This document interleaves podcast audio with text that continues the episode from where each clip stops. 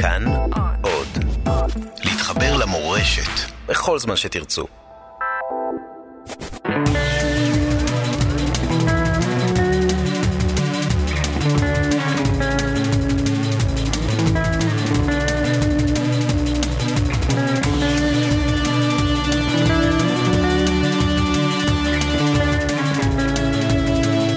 שלום למאזינים, אתם איתנו בתוכנית הספק, מפגש בין דתות, שבו אנו מנסים לענות על שאלות, לא תמיד מצליחים. הפעם אנחנו נמצאים באירוע מיוחד. ראשית הוא לקראת אה, ראש השנה ויום הכיפורים. האירוע המיוחד השני הוא שנמצאים איתנו בני שלוש דתות. האב רומן קמינסקי מהכנסייה הקתולית והקאדי דוקטור יעד אה, זחאלקה, מנהל בתי הדין השרעיים. וקאדי בית הדין השרעי לערעורים. שלום לכם. שלום. שלום. ואני, הרב אה, דוקטור בני פרל, ראש הישיבה לאומנויות ולמדעים בר אילן בתל אביב, אנחנו נדבר היום על המשפט. המשפט, הכוונה היא לא רק המשפט שבו אתה, דוקטור יעד זחאלקה, אה, עומד ושופט בני אדם, אלא המשפט שאדם מעמיד את עצמו בפני האלוהים, בכלל האפשרות של הבן אדם לשפוט קודם כל את עצמו, אולי גם נדבר על ההבדל שבין המצב שבו בן אדם שופט את זולתו, לבין אדם ששופט אה, את עצמו, לבין אדם שעומד בפני האלוהים למשפט. כל הדברים האלו, נדבר עליהם היום.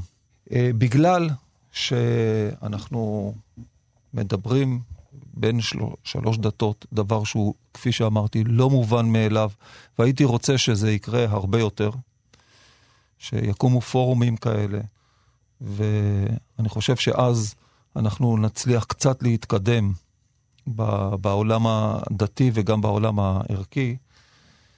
הייתי רוצה לפתוח לא במשהו לגמרי דתי, אלא בשיר שכתבה משוררת אה, לאה גולדברג. אני אקריא את השיר הזה כפתיח לתוכנית. כך היא כותבת: וזה יהיה הדין, וכך יהיה הדין, ואז ביום הדין יהיה צידוק הדין.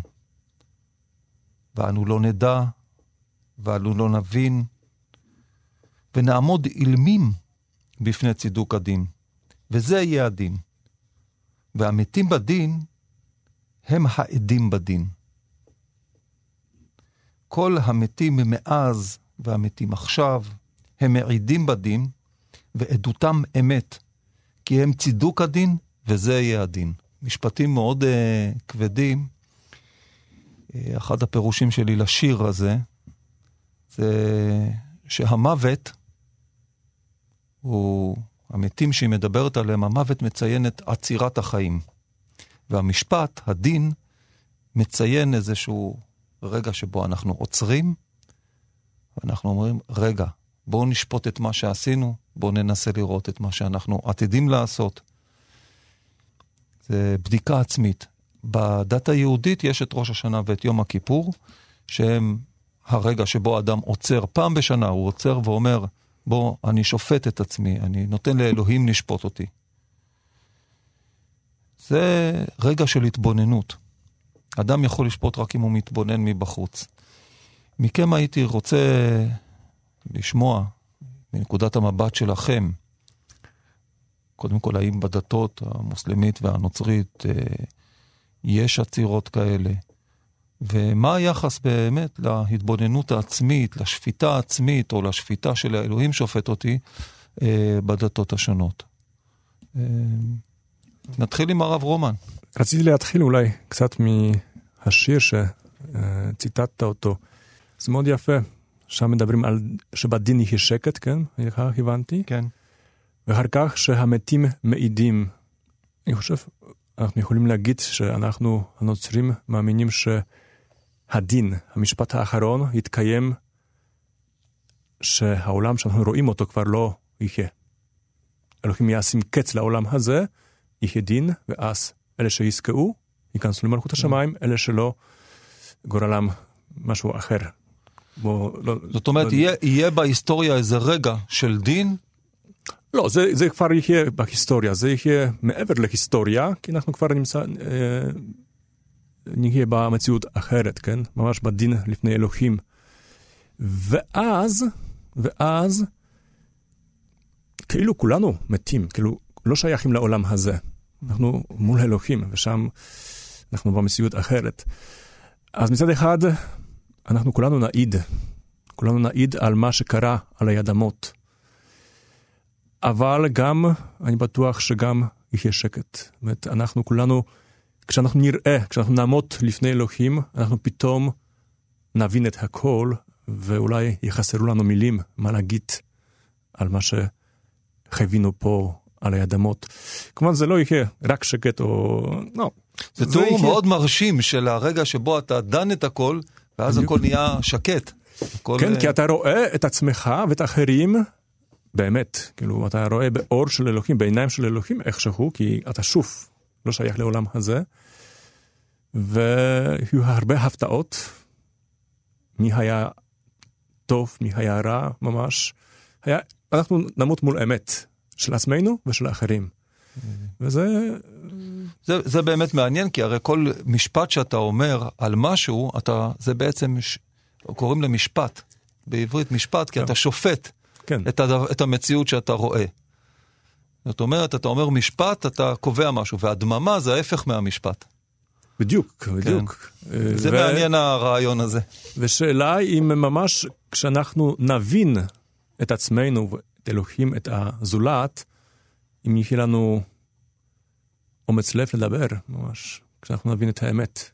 מעניין לראות גם באסלאם האם קיימים, מה הם המוטיבים ביחס למשפט. דת האסלאם גם, היא כמו דתות אחרות, מאמינה ביום הדין. ביום הדין כולם באים למשפט. כל האנשים באים למשפט, כל בני האדם יבואו למשפט, למשפט של השמיים. ובמשפט הזה לא מדברים, אלא האדם מעיד על עצמו. הידיים שלו, הלשון שלו, כל איבר בגופו יעיד על מעשיו. וכבר כל מעשיו נכתבו, ולכן הוא ביום הדין רק יקבל את התוצאה של המשפט. שהרי כל החיים האלה הם חיים של משפט. שאדם מתנהג, עושה מעשים, וכל מה שעושה טוב נרשם לזכותו, וכל מה שעושה רע נרשם לחובתו, והכל מצטבר, והכל נרשם, והכל מגיע ליום הדין, וביום הדין הוא מקבל את גזר הדין. לא מדברים, לא טוענים, ואין, וטענותיו לא יישמעו. אין סנגור וקטגור. אין סנגור וקטגור, כי יש אלוהים, אמת. אלוהים יודע הכל. נכון. וכל אשר עשה האדם יירשם לזכותו או לחובתו. ולכן, אבל הוא משפט צדק, כי אף אדם לא יקופח אצל אלוהים. כי הצדק המוחלט הוא הצדק האלוהי. ומי שיזכה במשפט הזה ילך לגן עדן, ומי שלא יזכה ומי שיצא חייב ילך לגיהנום. אבל זה המשפט, זה, זה יום הדין שאנחנו חייבים להאמין בו, זה אחד מיסודות האמונה של דת האסלאם. אבל בדת האסלאם יש עוד שני דברים חשובים, שזה הגורל של האדם. מה הגורל שלי?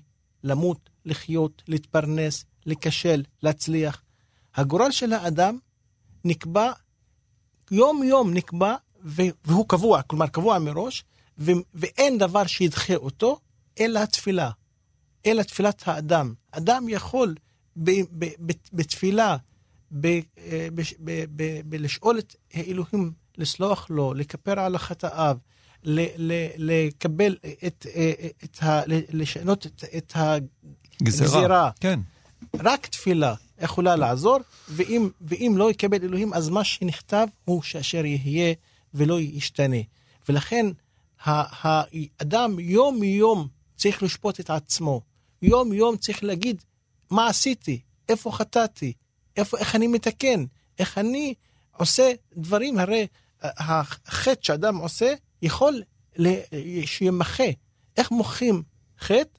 באמצעות מעשים טובים. מעשים טובים מוח, מוחקים חטאים, ולכן אפשר למחוק את החטאים במעשים טובים. לכן אדם מאמין צריך יום-יום לעשות לעצמו משפט, כל רגע לעשות לעצמו משפט, ולא להמתין ליום הדין, כי ביום דין לא יעזור לו שום דבר. זה מעניין שהמוטיב הזה שאתה ציינת, המוטיב של היום-יום, הוא נמצא בדברי חז"ל, אה, באמירה ש, שהרבי אלעזר אומר, אה, שוב יום אחד לפני מיתתך. תחזור, תעשה תשובה יום אחד לפני שאתה מת. אז התלמידים שלו שואלים אותו, מאיפה אתה יודע מתי אתה מת? מאיפה אתה יכול לדעת מתי אתה מת?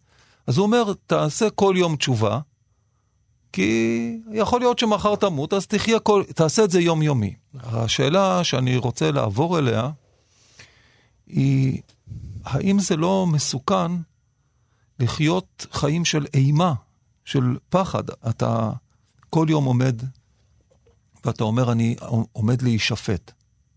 אפילו בוא נניח שפעם אחת בשנה אתה עומד להישפט. האם הפחד הזה שאנחנו מטילים על בני האדם הוא לא מסוכן? לא, להפך. איזה איזה הוא מאושר? אשר ירא שמיים. ולכן אדם ירא שמיים, הוא זה אדם שיהיה מאושר. כן. ולכן יראת שמיים זה לא דבר רע. להיות, לחרד מהמעשים שלך ומהחשבון, חשבון הנפש שאתה עושה ומהמשפט שיעשה לך על ידי אלוהים, זה לא, זה לא דבר שלילי, זה דבר חיובי, כי ככה זה מניע אותך. פסיכולוגים לעשות... היום אומרים שאדם שחי בחרדות זה לא בריא. זה, אבל זה, כן. אפשר, אה, מאוד יפה, יש הבדל בין פחד ויראה. כן. ודווקא זה מאוד יפה שבעברית יש הבדל, כי למשל בפולנית אין הבדל, תמיד פחד או יראה זה אותו דבר, כן. אבל יש הבדל. וכמו שאמר קאדי, יראה זה משהו חיובי, זה משהו שדוחף אותנו להיות ישרים טובים, לא מפחד, אבל מכבוד לאלוהים, מאהבה לאלוהים, כן? שזה דומה לפחד, כאילו לא רוצים, אנחנו לא רוצים לעשות משהו נגד אלוהים, אם אפשר לפגוע איכשהו, כן, באלוהים. וזאת יראה, אבל זה לא, זה לא רעדה, זה לא טראומה, זה, זה משהו חיובי. אני, אדם, אדם מאמין הוא אדם חזק, אדם שיכול להתמודד עם כל הקשיים, כי הוא מאמין. כי בסופו, שבסופו של דבר יש אלוהים שלא ינטוש אותו, שאצלו יקבל צדיק מלא, ולכן הוא לא יחשוש. אז אה, אתם מציינים את היראה כמצב שמפרה את האדם, כי הוא יודע שבסופו של דבר יהיה צדק. זאת אומרת, אם אני יודע שבסופו של דבר יהיה צדק, אז אני צריך עכשיו לכוון את החיים שלי לקראת הצדק הזה, לחיות חיים של צדק. וזה היראה הקיימת. לא אה, צריך, אני רוצה. פה גם, אני חושב שזה טוב לשים לב. אם צריך, אז יש פחד. אבל אם אני רוצה, זה יראה. כן? כי אני רוצה את זה. יש עוד מוטיב ביראה, ששמעתי אותו מהרב שגר פעם, שהוא אמר, היראה היא מכת מוות לאגו של האדם. זאת אומרת, כשאדם הוא חי בתחושה שאין לו דבר שממנו הוא יכול לפחד, הוא אדם מאוד מסוכן. אבל כשיש איזה משהו שמטיל עליו יראה, זה קודם כל מוחץ לו את האגו. עכשיו, כשאין לו אגו, והוא פועל מתוך ענווה, אז הפעולה שלו עכשיו אנחנו מגיעים למה שאתם אמרתם. כן. למה, לדברים שנאמרו פה בינינו, שברגע שיש לך ענווה ואתה פועל מתוך ענווה, אתה פועל גם מתוך עושר, אתה פועל מתוך, אה, מתוך אה, חיבה לאנשים שמסביבך, אתה כבר לא שקוע בתוך עצמך. כן, אבל גם צריך להוסיף לזה עוד, עוד מוטיב, עוד מימד. והמימד שצריך להוסיף עליו זה מימד החיים האלה שלנו, הם חיים קצרים, הם חיים של מבחן. והם לא החיים האמיתיים. כי החיים האמיתיים זה החיים שאחרי המוות, זה שאחרי יום הדין. אלה הם החיים האמיתיים, ולכן אתה, אתה יכול בשביל הזמני, אתה יכול לעשות, להפסיד בזמני, במונחים של אה, הפסד, אבל כדי להרוויח את, את, ה, את חיי הנצח. את חיי הנצח. ולכן אדם מאמין, אדם שמחכה למשפט הזה של האלוהים ביום הדין, הוא אדם חכם. הוא אדם ש... מכין את עצמו טוב טוב למשפט הזה. כשיש נגדך איזה תביעה, ואתה הולך, מכין את כל הניירות שלך, אתה עושה עבודה מסודרת כדי לשכנע בצדקת דרכך ולהרוויח את המשפט הזה. ואדם חכם הוא זה שמכין את עצמו טוב טוב למשפט הזה של יום הדין כדי להרוויח במשפט הזה. עשית את ההשוואה בין uh, המשפט שאדם עומד בפני אדם לבין המשפט שאדם עומד בפני האלוהים. הייתי רוצה לבדוק האם ההשוואה הזו היא נכונה בכל האפשרויות שבה היא מופיעה. התחושה שלי, שאדם שמעמיד את עצמו למשפט בפני אדם, הוא מעמיד את עצמו למשפט מאוד חלקי. בוודאי. כשאדם מעמיד את עצמו בפני אלוהים, הוא חשוף לאמת. זאת אומרת, קודם כל אתה לא בוחר להעמיד את עצמך בפני אדם למשפט. אני לא בוחר ללכת למשפט על עבירת תנועה שעשיתי, כן? עשיתי את העבירה, אבל המשטרה אמרה לי ללכת. אני מיוזמתי לא אפנה לבית המשפט, אה, ככה אני חושב. אבל כשאני עומד, כשאני אומר אני רוצה לחיות חיים של אמונה, אני אומר, אני מעמיד את עצמי ברמה יומיומית או ברמה אחרת למשפט בפני האלוהים, או במילים אחרות, אני כל יום חייב לחיות חיי אמת. לא רק בשביל חיי הנצח, אלא משום שזה נכון. כי אם אנחנו חיים רק בשביל חיי הנצח, אז אנחנו מאבדים את הטעם בחיים שלנו עכשיו. אני חושב שיש דיאלקטיקה בין, ה... בין אה, הרצון או התשוקה לחיי נצח, כן? לבין, ה... לבין, ה... או לבין החיים שלנו עכשיו. אה, בן אדם שרוצה לחיות חיי נצח, גם החיים שלו עכשיו הם הופכים להיות חיי נצח. מצד אחד, אה, המשפט שאנחנו לפעמים, או מישהו לפעמים צריך לעמוד אה, בו, בבית משפט, זה משהו פה ארצי, כן? כאילו צריך שיהיה סדר בארץ, יש חוקים, כן? אם שומרים לך חוקים, הכל בסדר, אם עוברים עליהם, אז צריכים לעמוד במשפט. אה, ו... וזה כדי שיהיה סדר, כאילו זה הסכמה של אנשים במדינה שלנו, בעיר שלנו, אנחנו רוצים שיהיה ככה, מי שלא רוצה, או שהוא ילך לגור במקום אחר, או שהוא ידע שיצטרך לעמוד מול דין. אה, המשפט לפני אלוהים זה משהו אחר כמובן, זה כדי ממש אה, לזכות בחיי נצח. זה אה, לא שיהיה סדר במלכות השמיים, כי במלכות השמיים יש סדר, זה כשאנחנו נזכה להיכנס שם, זה משהו אחר. דווקא אתה אמרת מילים שבדרך כלל נכונות, אמנם אם קוראים עיתונים, אה, שומעים חדשות, אנחנו יודעים שיש יוצא מהכלל. אנשים שעברו חוק, והם אנשים טובים בדרך כלל, הם לא רצו אולי לעבור על חוק. משהו גרם להם לעשות את זה, לא לעתים רחוקות, הייתי אומר. מדי פעם שומעים שמישהו אומר, אני יודע, ואני מוכן לעמוד מול הדין. כאילו, אומר, אני הולך שם, כאילו, אני עברתי את החוק ואני לא בורח.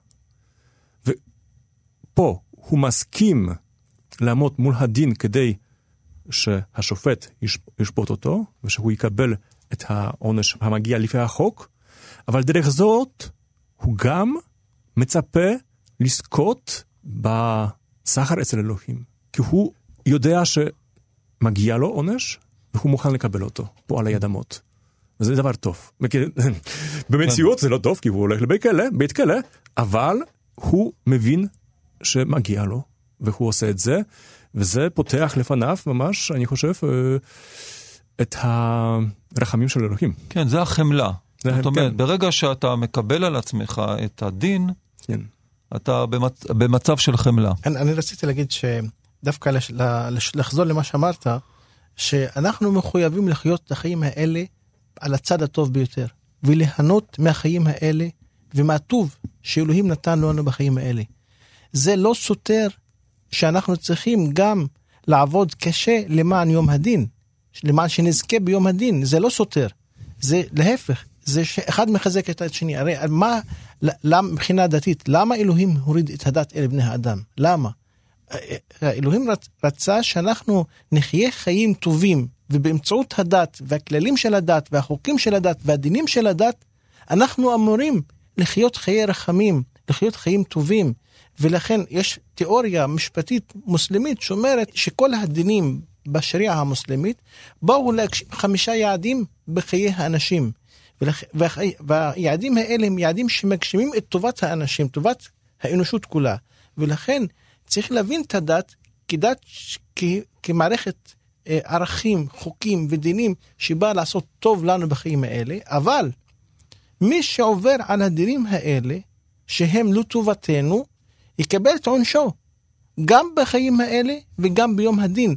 אבל המשפט האמיתי הוא המשפט שבא ביום הדין, שאז כל אדם בא עם הספר שלו, ששם כתובים כל הדברים הטובים שעשה, וכל הדברים הרעים שהוא עשה, ואם מעשיו הטובים עולים הוא יצליח, ואם מעשיו, ולכן אני, אני גם רוצה להגיד עוד משהו בקשר, אנחנו לקראת אה, אה, ראש השנה העברית, שהיא באה ב, ביחד עם ראש השנה ההיג'רית כן. השנה, ולהגיד שלפי האמונה שלכם שיש משפט שמתקיים ב, ב, בראש השנה ויש גזר דין שבא ביום כיפור, זה, יש, זה, יש לו מקבילה במשפט, בהלכה המוסלמית, שזה ליל, לילת אל-קדר, ליל הגורלות, ששם גם נכתב אדם שהוא יהיה שמח בחייו, או יהיה, אה, יהיה לו חיים קשים, או יתקבל, לא יתקבל, ולכן גם העניין הזה, שיש יום אחד בשנה שאדם עומד למשפט על, על האדמה, יש, יש מאחורי זה גם היגיון אה, דתי, שאדם, אני דיברתי שיום יום יש לנו משפט, כל רגע יש לנו משפט, אבל לפחות אנחנו צריכים לחשוב בראש שלנו שאם אני לא מקיים את המשפט לעצמי, על עצמי, ביום יום, אז לפחות צריך לזכור שפעם אחת בשנה אני צריך לעמוד למשפט הזה, שהוא הכנה לקראת המשפט הסופי ביום הדין. שזה. ואם משלבים את כולם ביחד, אז אנחנו מבינים שהחיים שלנו, כולם, הם חיי משפט, חיי מבחן. מבחן שעומדים ביום יום, רגע רגע, ובסוף יש את המשפט, הציון הסופי שמקבלים ביום הדין. זה מעניין שהזכרת את הספרים. זה, בדת האסלאמית זה, זה הספרים מצו... הם ספרים של ממש שכותבים בהם, זאת אומרת שאלוהים יושב וכותב? המלאכים. המלאכים יושבים המלאכים וכותבים. כותבים, המלאכים, שאדם, לכל אדם צמודים שני מלאכים, שכותבים את כל מעשיו. כל דבר שהוא טוב עושים, רושמים, וכל דבר שהוא עשה רושמים. שמלאך אחד הוא טוב ומלאך אחד הוא רע? כן, כן, רושמים, רושמים בכל רגע. אני עכשיו מדבר, אם אני מדבר אמת ודברים טובים שמרצים את האלוהים, אז רושמים לזכותי, ואם אני אומר דברים רעים, אז רושמים לחובתי. ולכן הכל נרשם בספר, וביום הדין אתה מקבל, אדם מקבל את הספר שלו, ובספר הזה כתוב בסוף אם הוא, אם הוא מקבל אותו בימינו, אז הוא הולך לגן עדן, ואם הוא מקבל מאחורי גבו בשמאלו, אז הוא הולך ל... זה מעניין משום שגם בדת היהודית, מעשי אדם נכתבים בספר. ככה חז"ל מתארים את המשפט, שהמעשים שלך הם נכתבים. הדימוי הזה מעניין אותי משום שהוא טוען שמעשי האדם הם נצח. הרי הכתיבה זה דבר שהוא לא קונקרטי ומקומי וארעי, אלא אם אתה עושה מעשה, יש לו ממד נצחי, יש לו, הוא לא נעלם המעשה. למה אני מציין את הדבר הזה? משום שהיום בתקופתנו, התרבות המערבית, המודרנית, היא רואה את חיי האדם כמשהו ארעי, כמשהו שאין לייחס חשיבות רבה לכל מעשה. עשית, זה נעלם, נמשיך הלאה.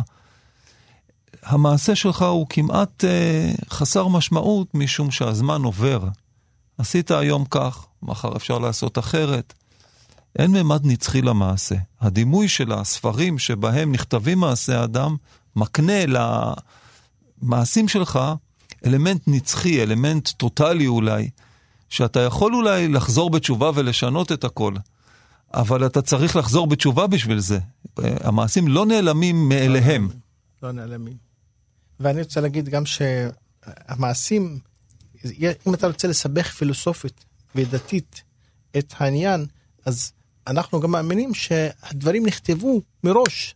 כל אדם אשר עושה כבר כתוב. ולכן אז, כתוב... אז אין לו בחירה אם הוא... לא, לח, לח, יש לו בחירה, אבל הבחירה שלו ידועה מראש. ו, וגורלו גם כתוב. אבל גורלו גם, גם, גם נקבע, גם הוא נתון לשינוי, אם הוא מתפלל, זה, זה ויכוח בין, בין אסכולות שונות בהלכה המוסלמית, האם אנחנו חיים חיים של בחירה, או חיים שנקבעו מראש ואין לנו... דטרמיניסטים לגמרי, כן. כן. ולכן הוויכוח הפילוסופי הדתי הזה, התיאולוגי הזה, הוא ויכוח מעניין. אנחנו לא נפתור אותו, אבל אנחנו נגיד שאנחנו בוחרים, אבל מקבלים אחריות על מה שבחרנו, ומקבלים שכר או עונש על מה שבחרנו, אני חושב שזה משותף לנו. כן. בעולם הנוצרי יש יום כזה של אה, בשנה שבו שופטים את האדם, או שזה משהו שהוא צריך להיות חלק מחיי הדת, היומיומיים? לא, אין, אין יום מיוחד בלוח שנה. אה, כמו יש אצל מוסלמים ויהודים. זה כן, זה, זה חשבון נפש יומיומי.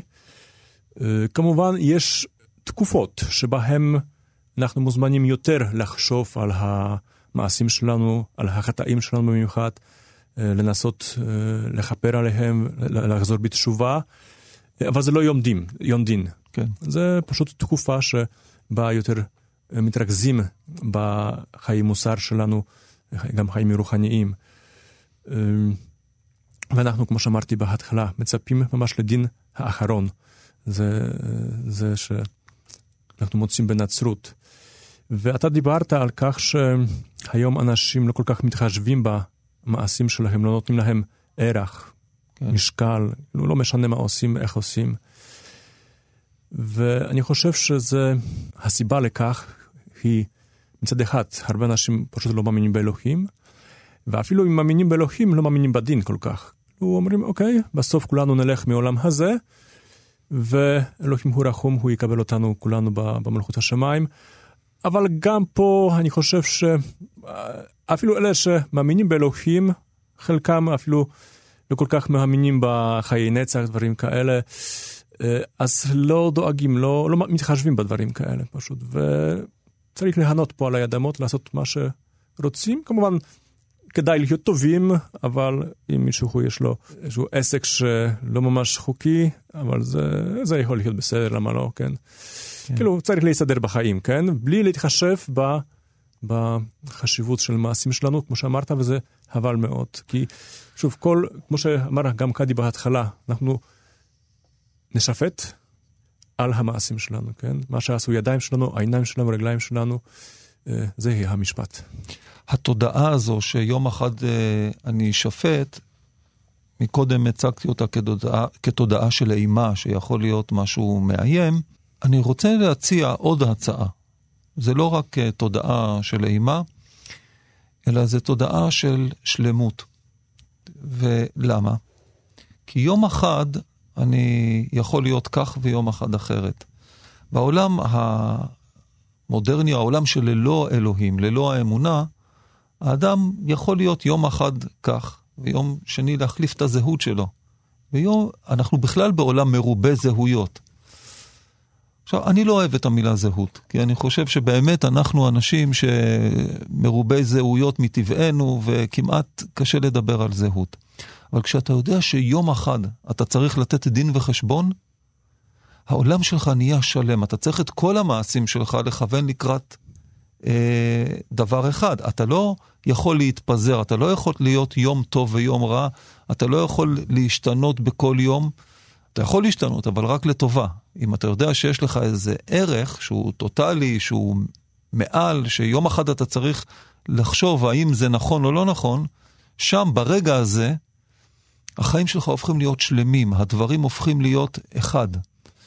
אה, יש פסוק שכל יהודי אומר אותו בסוף התפילה, ביום ההוא, זה אולי היום, יום הדין, היום האחרון, ביום ההוא יהיה השם אחד ושמו אחד. זאת אומרת, הכל יהיה, הכל יהיה ביחד. אני לא יודע אם גם הדתות יהיו ביחד, אנחנו אולי בינינו אם נהיה ביחד ביום הזה. אה, מעניין אותי לדעת מה יקרה בין המוסלמים, הנוצרים והיהודים ביום הזה, אבל יש לי תחושה שאנחנו לא נשתנה, כנראה נשאר אותו הדבר, אבל משהו יהיה אחד, כי אנחנו כולנו נבין שיש איזה יעד אחד, או, או יום דין אחד שאנחנו כולנו נצטרך אה, להיות בו. אחרי מה שאמרת, ככה חשבתי, למה בנצרות אין יום הדין? כי אני חושב שזה בטבע של הדת שלנו, הנוצרים, שאנחנו לא מסתכלים בדיוק ליום האחרון כדין, שוב, פחד לפני הדין. אנחנו כאילו רוצים ממש לנהל את החיים שלנו עד כמה שאפשר טובים, עד כדי כך שלא יהיה צורך כמעט לדין, אפשר להגיד. שאול השליח כותב באיזושהי איגרת שיש, אם, יש, אם למישהו יש מידות טובות כמו אהבה, ענווה, צניעות, אה, דברים כאלה, נגד דברים כאלה אין חוק, אז אין משפט, כן? ואנחנו מנסים לחיות על פי מדידות האלה, ובגלל זה אולי אין לנו יום דין בלוח שנה. אבל כמובן אנחנו לא קדושים, אנחנו לא, גם חלשים, אז העניין של המשפט האחרון חוזר, כן. כן, ב- של זה- המשפט זה ה- רגיל. ביום זה- האחרון, זה- כן. זה- זה- זה- זה- זה רגיל. אבל שוב, בטבע שלנו אולי אנחנו יותר, וזה טבע, ב- מה שמאפיין אולי אותנו זה יותר להסתכל באופן חיובי לעתיד, אה, עם רצון חזק שאנחנו נתקדם, כאילו נשתפר מיום ליום, ואז יהיה פחות צורך אה, לפחד מיום הדין. אה, והאם אחר כך אנחנו נהיה יחד? אני מניח, מאמין שכן. אה, כמובן בנצרות קודמית, אומרים, הקד- הקדומה. הנצרות הקדומה, גם היום אה, אפשר למצוא אנשים שמאמינים שאנחנו נשפוט על פי האמונה. Okay? מי שמאמין באלוהים, בישוע, כן. יזכה במלכות השמיים. מי שלא, לא יזכה. כן. כמובן זה לא רוב נוצרים חושבים ככה ומאמין ככה, אנחנו קתולים בדיוק בהחלט לא חושבים ככה, ואנחנו מאמינים שכל אחד, לא משנה מה הוא מאמין, יכול לזכה בחיי הנצח, בדיוק. הוא יישפט קודם כל על המעשים שלו, על הכוונות שלו, מה הוא עשה בחיים.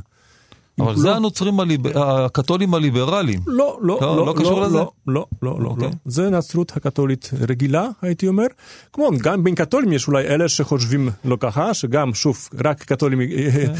ייכנסו למלכות השמיים, אבל זה לא, זה לא מה שכנסייה מלמדת, זה לא מה שאנחנו אנחנו מלמדים ככהני דת, ואז אנחנו מאמינים שכן, אחרי יום הדין, הטובים, האם הם מוסלמים, יהודים, נוצרים, אתאיסטים, אנחנו ניפגש במלכות השמיים ונחיה יחד שם לנצח. אצלנו הדבר יותר ברור וכתוב בפסוק ש- אה, 64 בסורה מספר 2 בקוראן, כתוב שאתם המאמינים המוסלמים, היהודים, הנוצרים והצאבעים, כל מי שמאמין באלוהים אחד וביום הדין ועושה מעשים טובים, הוא יתקבל אצל אלוהים.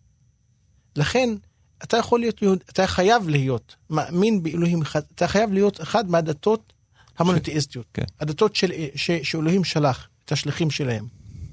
היהדות, הנצרות והמוסלמים והצבים, אבל לא מספיק שאתה יהודי, לא מספיק שאתה מוסלמי, לא מספיק שאתה נוצרי, אתה צריך להאמין באלוהים אחד, צריך להאמין ביום הדין ולעשות מעשים טובים.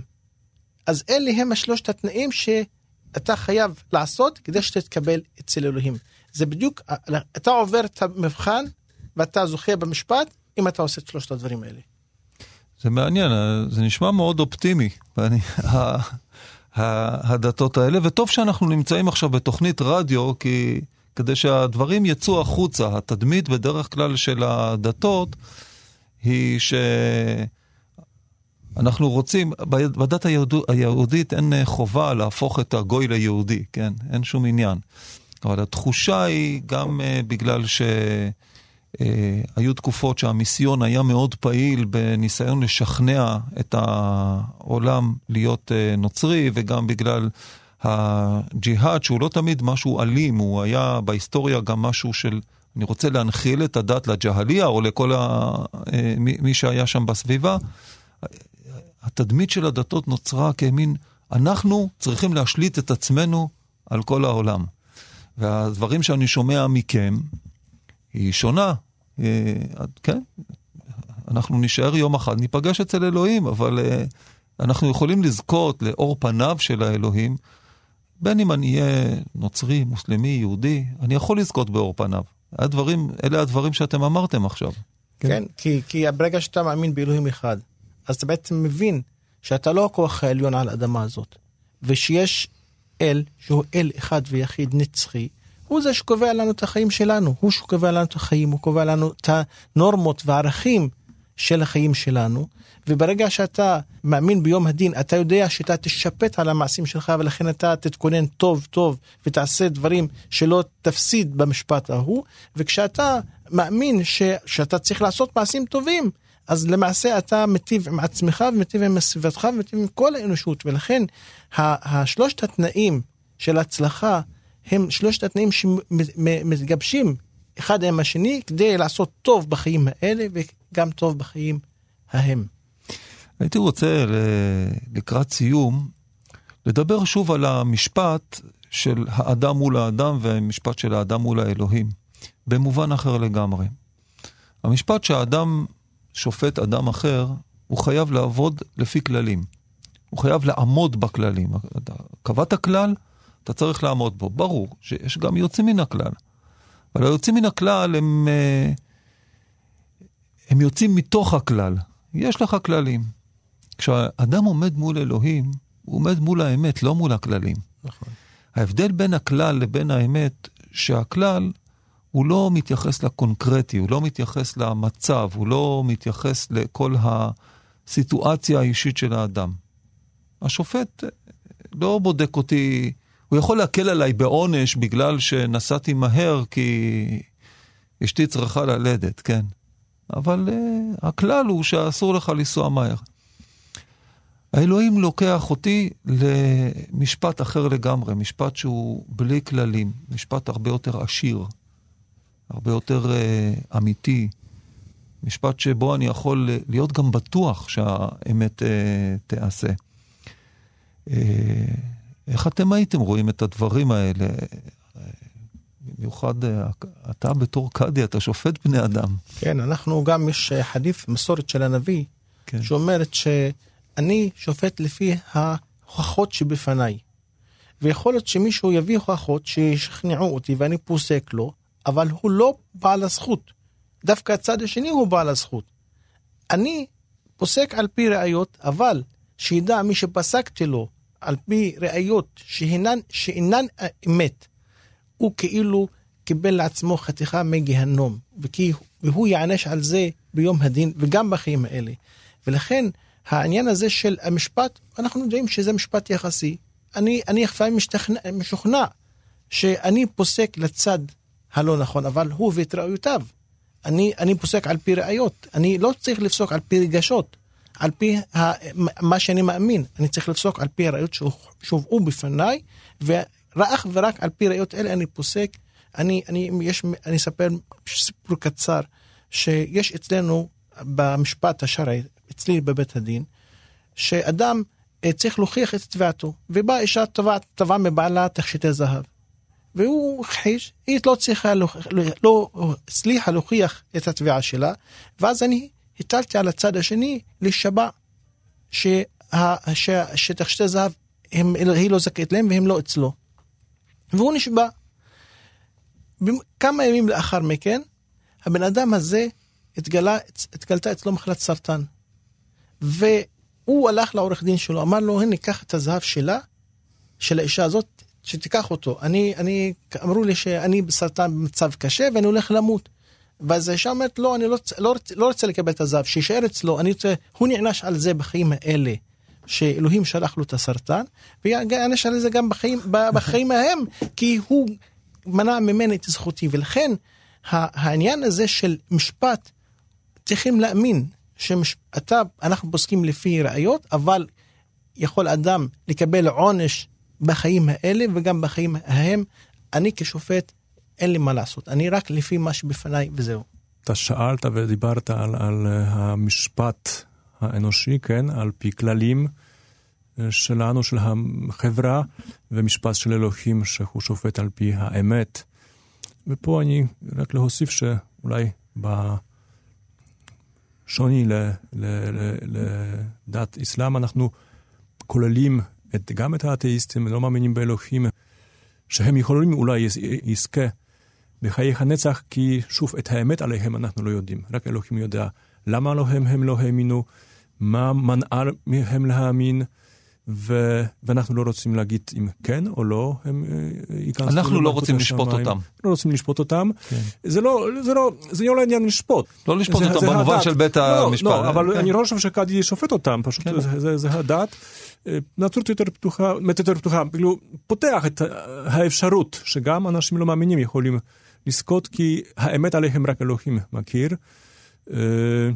אבל הכללים, אלה, הכללים שניתנו לנו פה על האדמות זה כדי להתקרב למלכות השמיים, בגלל זה הם, הם חשובים. אבל שוב, אם מישהו לא הבין, לא הגיע, לא למד, אז uh, אנחנו עדיין uh, מאמינים ברחמים של אלוהים שהוא יכול לקבל אותו. לסיום הייתי רוצה לשמוע מכם, אצל היהודים היום וגם אצל המוסלמים במידה מסוימת, זה, אנחנו מתקרבים לימי הדין, מה אתם הייתם מאחלים לאנשים שגרים פה בין הירדן לים? מה, מה הייתם מאחלים כ... לשנה הבאה? שלום ושלווה ובריאות. בטוח שלום, ושימצאו בליבם את הרצון לחפש את השלום, ממש רצון לחפש שלום. לא רק לצפות שמישהו ישים שלום, לעשות משהו כדי שהשלום ימלוך בארצנו. כן, אני מקווה שבאמת אה, יגיע יום אחד שאנשים... השלום תלוי בתשוקה שלנו לשלום. אנחנו צריכים לעורר את האנשים לרצות את זה מעבר לשאלה של הגבולות, של הדעות, של האופן שבו אנחנו רואים אחד את השני. ברגע שאתה משתוקק למשהו שיהיה שלם, שלום זה מלשון שלמות, הדת האסלאמית נקראת על שם הדבר הזה, אסלאם מלשון אה, שלם, לראות את הכל כאחד. זה הרעיון המונותאיסטי, שבעצם הכל אחד. אנחנו נשתוקק לאחד הזה, יכול להיות שהוא יבוא, אבל אה, אנחנו רק צריכים להתפלל שבני אדם ירצו אותו. אמן. אמן. תודה לכם, ותודה לנדב אלפרין, עורך התוכנית, שהצליח לקבץ אה, את כל הדתות אה, לאולפן אחד. שנה טובה וגמר חתימה טובה לכל היושבים פה בין הירדן לים.